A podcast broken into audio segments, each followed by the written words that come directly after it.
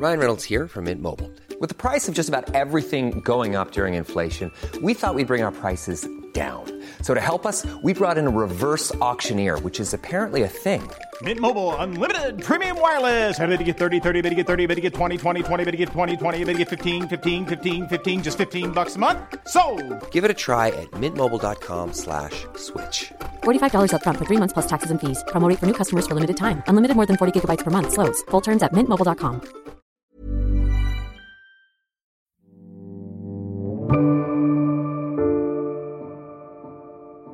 In 10 weeks of war, Vladimir Putin hasn't been afraid to rattle the nuclear saber. On the day he invaded Ukraine, he issued a warning to the world. No matter who tries to stand in our way, he said, they must know that Russia will respond immediately, and the consequences will be such as you've never seen in your entire history. Three days later, he ordered Russia's nuclear forces to be combat ready. The threat has loomed large throughout the conflict, Last week, Russian state owned television even broadcast a simulation of a warhead wiping Britain and Ireland off the map. In response, Western leaders have sought to dial down their rhetoric. No one should be making idle comments about the use of nuclear weapons or the possibility of the need to use that. It's irresponsible. I think that the discussion of the use of uh, nuclear weapons is, is a, distraction, and it's intended to be a distraction uh, from what is really going on. NATO is there to protect and defend all allies, and we convey a very clear message to Russia that the nuclear war cannot be won and should never be fought.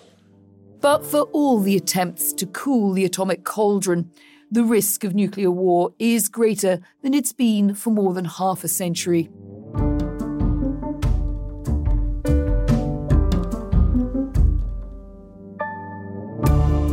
This is The Economist Asks. I'm Anne McElvoy, and this week we're asking Could the Ukraine war turn nuclear? My guest is the arms control expert, Rose Gottemoeller. During her diplomatic career with the US government, Gottemoeller worked on denuclearization and non proliferation in the newly independent former Soviet states, including Ukraine. In 2009, she forged the New START Treaty, the Nuclear Arms Reduction Pact, signed by the US and Russia, and she served as Undersecretary for Arms Control in Barack Obama's administration. By 2016, Gottemoeller had joined NATO as Deputy Secretary General, the first woman to do so, and she held the post until 2019. Rose Gottemoeller, welcome to The Economist Asks. Thank you so much for having me.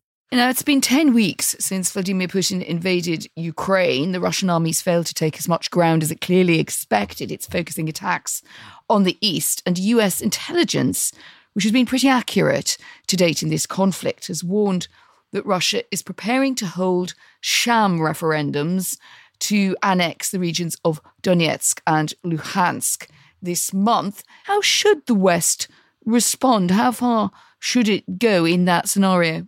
I think that the West will be ready to respond, and uh, they will do so sharply by condemning this sham set of referendums, and no doubt also by continuing to post new sanctions against Russia. I think that will be unquestioned. This is the Vladimir Putin playbook from back in 2014 when Crimea was annexed, they immediately proceeded with a sham referendum.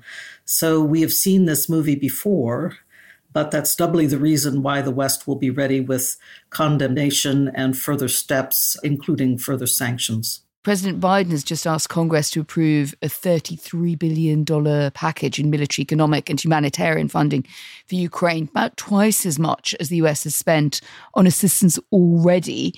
Is that an indication that the Biden administration is arming Ukraine for a long haul and that it believes that Ukraine can win the war? So, that story that we heard early on about maybe looking for deals, for off ramps, for long ceasefires is essentially off the table. We're now going into a situation where America is arming Ukraine for the long conflict? First of all, I think the United States will continue to look for ways to get back to the diplomatic table, will continue to look for ways to really put in place a, an abiding ceasefire, if only for the humanitarian purposes, to be able to ensure that people can be evacuated. But uh, at the same time, the message of President Biden last week was we are ready to support Ukraine even if this war should go long. And that means a significant investment of U.S. resources. That's the message of the 33 billion that if this war does take a long time, the United States and its allies are prepared to support for the long haul. The new phase of the war is twinned with more nuclear saber rattling from the Russian side. Mr. Putin has warned that any country which tries to intervene will face, as he put it, a lightning fast response and said Russia has all the tools no one else can can boast of. We will use them if necessary. That was interpreted as a reference to nuclear weapons. How seriously do you take this threat? Anything to do with nuclear weapons, I always take seriously.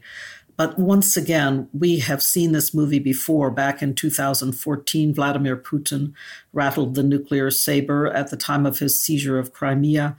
It's extraordinarily irresponsible. But I will say two things. First of all, the United States has taken note that the Russians have not really raised the operational readiness of their nuclear forces, either their so called strategic forces or the non strategic, shorter range capabilities that they have, and, and which in theory would be used in a Ukraine situation. So the readiness has not been raised. And furthermore, the United States is doing everything it can do to ensure that nuclear escalation is just not in the cards. They have taken steps, for example, to cancel their ICBM test that was uh, regularly scheduled. This is a test of an intercontinental ballistic missile. And the United States has also been very careful uh, to keep the rhetoric toned down.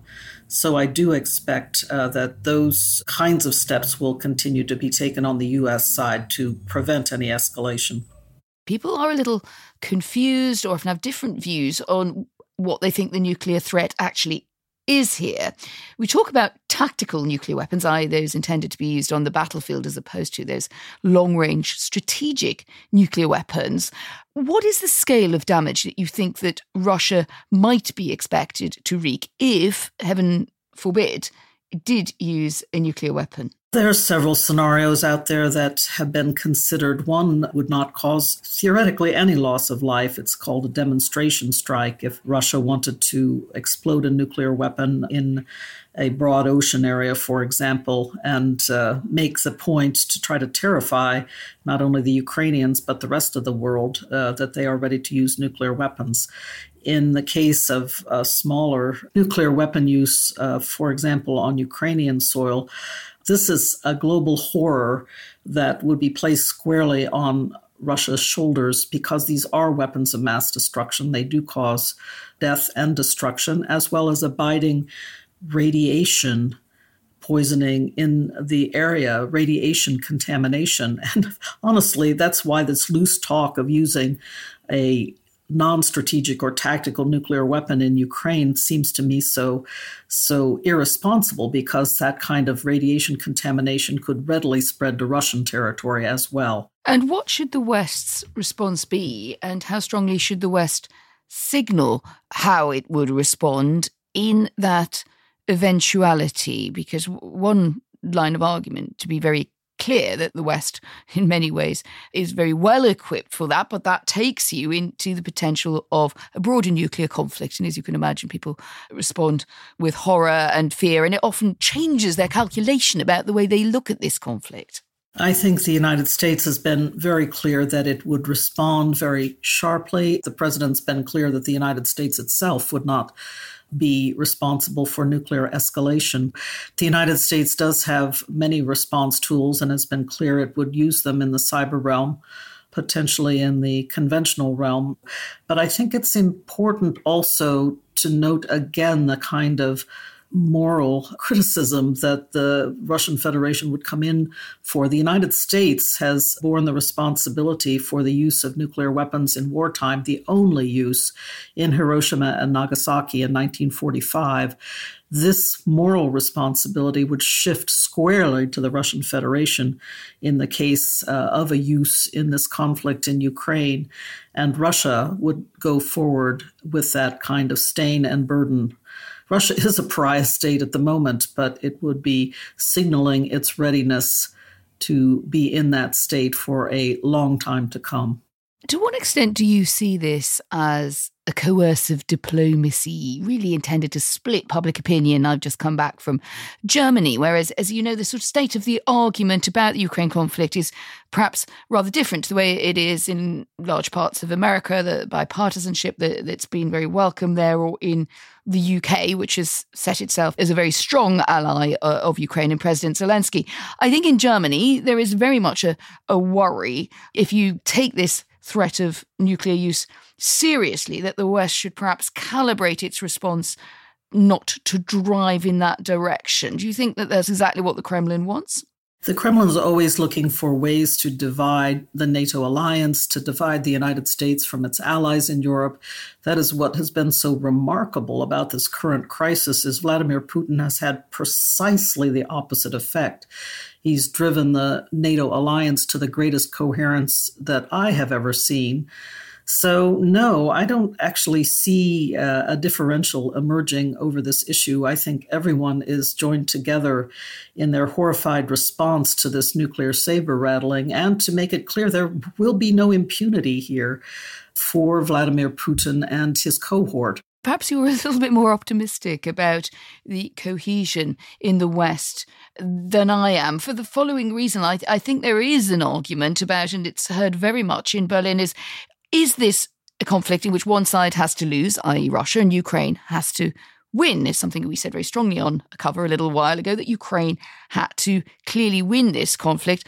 For others, including the leader of the German opposition, says you shouldn't talk in terms of winning and losing, just stopping the war. So I wonder whether the, that nuclear angle actually is causing what you could call a soft fraying of the consensus, even though, of course, the major democracies are aligned against Vladimir Putin.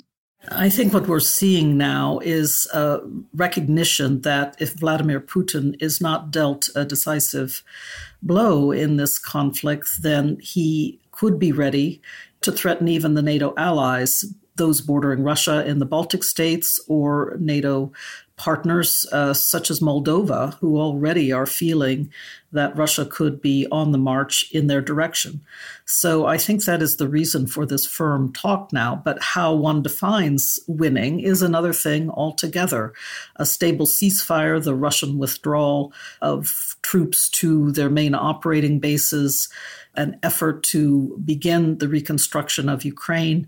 This could be seen as a good win, but it's going to be up to the Ukrainians what they decide to do about the continuing disagreement over Donetsk and Luhansk, those territories which have been in uh, Russian hands effectively since 2014, and Crimea. So I think, again, it's going to be up to the Ukrainians to define what victory means in that case. You were the first woman to negotiate a nuclear arms control deal with Russia. That was the New START Treaty signed in 2010 and a long road to it.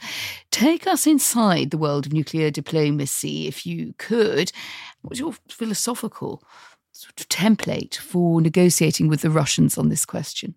I always started and will start uh, in any negotiation from the core principle that the United States must see the negotiation and its outcome to be valuable to its national security. It must be in the interest of the United States and its allies. So that is uh, the first point. But then one must also look for mutual advantage. No negotiation is successful if it's a zero sum game. So one must look also for ways in which uh, the counterpart at the negotiating table would derive security advantage from the negotiation. Back in 2009, when we were negotiating, we had, I would say, some very clear mutual interest to serve. We wanted to replace the START treaty, the first strategic arms reduction treaty that went out of force in December of 2009 And we both wanted to ensure that we had that kind of predictability going forward about our nuclear force postures. Today, this is a small ray of light, I would say, in the current crisis that the Russians continue to implement the New START treaty. So we continue to have predictability about their force posture. I mentioned a while ago that we know that they are not going to higher levels of operational readiness, for example. Part of that is an effect of having the New START treaty in force, where they're constantly informing us about the stature of their individual nuclear weapon systems. Do you get a sense that there is potential division between those kind of people you would have in, encountered or been dealing with who were negotiating the strategic picture on Russia and its nuclear capability, and those who are in charge of running this war day to day? I mean, what position do you expect the military to be taking on this threat? I think it's very important that the Russian military are, I would say, in the cases I know about on the nuclear side, extraordinarily well trained professionals. The strategic rocket forces, the long range aviation, the nuclear navy, they all take their responsibilities extraordinarily seriously to ensure that their nuclear force posture remains safe, secure, and effective. And that means safe also from accidental use. I cannot say uh, what their point of view would be should they suddenly be ordered from the Kremlin to launch an attack against the United States. But I will take note of the fact that the Russians do have a kind of dual key system where it's not the single suitcase that's in the hands of, of the Kremlin leadership, Vladimir Putin and his staff, but they also have a key that is in the hands of the military leadership. So, again, I can't predict how they would behave in some kind of nuclear crisis, but I do note that historically they have been responsible, well trained, and well understanding the destructive power of the weapons in their care. It does raise the question of whether Ukraine should uh, have, in a nuclear sense, disarmed. Do you think that that push in the 90s and beyond to draw down nukes in, in Ukraine, which seemed at that point like a sensible part of this big anti proliferation push, was in retrospect a mistake and has left Ukraine more exposed? I have to say that I worked on those negotiations and was quite committed and convinced that it was the right thing to do from a proliferation perspective. And I will just say I believe that to this day because there would, in my view, have been an earlier conflict between Russia and Ukraine, and it could have been an earlier conflict involving nuclear weapons. Instead, thanks to the denuclearization steps that Ukraine took in the mid 1990s, they have ended up with nearly 30 years of peace and stability. Granted, the seizure of Crimea in 2014 began to upend that, but they did end up with a significant period, two decades long, in which they could build themselves up as an independent sovereign state and one that is really looking seriously at European Union membership and vice versa. That was the whole point we made to them in 1993 and 1994 that their success on the global stage as an independent and sovereign state did not depend on nuclear weapons. It depended on their ability to work successfully in the global economic and political system. And they've shown themselves capable of doing that there's no buyer's remorse at all, which would be perfectly reasonable because we can't always see into the future. I mean, there are those who feel very strongly that Ukraine would be in a better negotiating position now if it did still have a nuclear capacity. Oh, of course there are. That's the easy answer, Anne. But in uh, my view, and I remain convinced that uh, in fact we would have ended up with an earlier conflict between Russia and Ukraine. It could have gone to the ultimate level of violence, to nuclear use, and Ukraine would have seen its establishment as an independent and sovereign state seriously interrupted. So I am happy to see them where they are today, fighting for their lives, of course, but doing so in a coherent way with a very strong leader in President Zelensky and a government that has really come together around the necessity of winning this fight. From 2016, for the next three years, you served as NATO's Deputy Secretary General alongside uh, Jens Stoltenberg, who still leads the organization. One can say he's really led it through thick and, and thin. How do you assess NATO's performance during the, the conflict in Ukraine. You've said adaptability is the key to its success, but it has come under quite a lot of criticism, I suppose, in the last few years for not being very focused, for perhaps not having a an operating manual to make clear to member states what is expected of them. Is that fair? Well, since 2014, many NATO members have said it's high time to refurbish the NATO strategic concept, which was last agreed in 2011 12 timeframe. And at that point, the tagline was that Europe is at peace and there are no threats to it, and Russia is a friend. Those were some of the basic messages of the earlier strategic concept. So it was understood that it was high time for NATO to refurbish the strategic concept. But I have to say that the reaction to 2014 and the seizure of Crimea was a pragmatic and a successful one. NATO immediately recognized that it needed to take military steps to put battle groups on the borders with Russia to ensure that Russia knew if it uh, stepped over that border, it would be facing the entire NATO alliance. So units from across the alliance are deployed in the Baltic states and in Poland and now also will be in Romania and Bulgaria. NATO also at that time, after 2014, took steps to renew its ability to reinforce troops in Europe, bringing troops from the United States and Canada across the ocean. So 2014 was the short, sharp shock that drove a lot of pragmatic military action. That's the adaptability that counts. It's good now that NATO is looking at renewing its strategic concept for the Madrid summit coming up in June. But the most important thing after 2014 was to adapt in a military sense. I was talking to a strategist called Ian Kearns here in the, in the UK.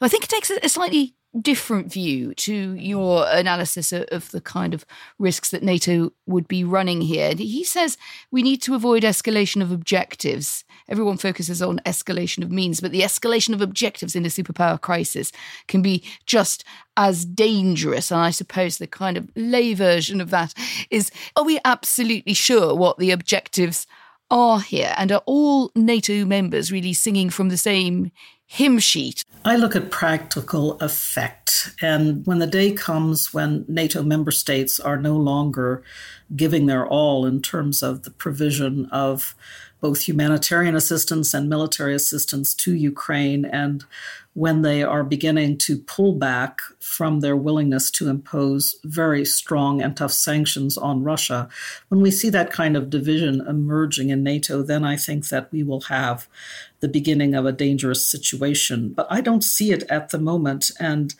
honestly, I do believe that President Biden's message last week of the necessity of being together for the long haul was an important one and one that the NATO allies heard. So, of course, there are going to be different points of view about what the diplomatic steps should be now. And I do hope to see a renewal of diplomatic efforts because they have uh, gone on the back burner, I would say, in the last few weeks. We need to get back to the negotiating table. Last thought from you, and I'm afraid I am going to ask you to gaze impossibly into the future.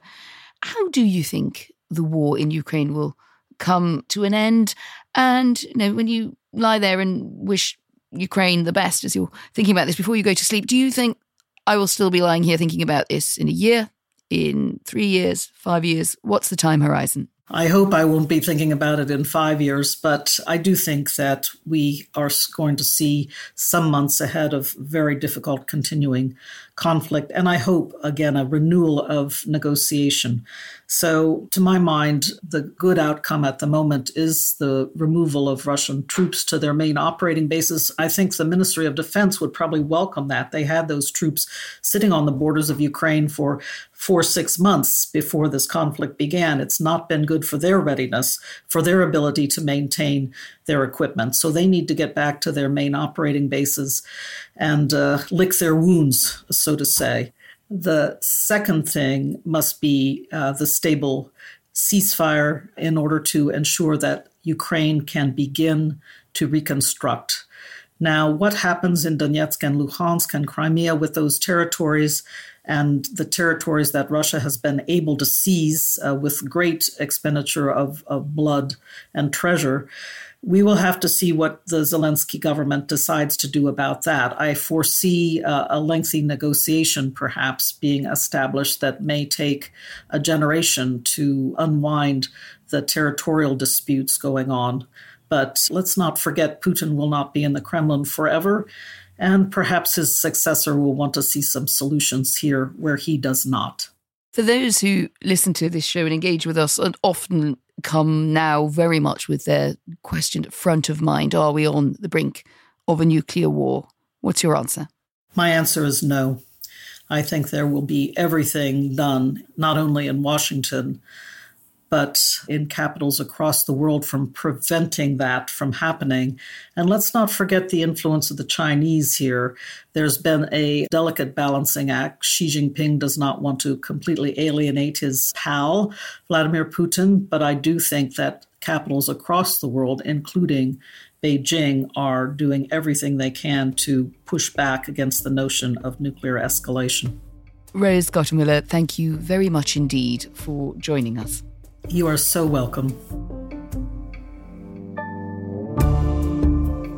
And do let us know what you think. Does the threat of nuclear attack change how you would respond to the Ukraine crisis?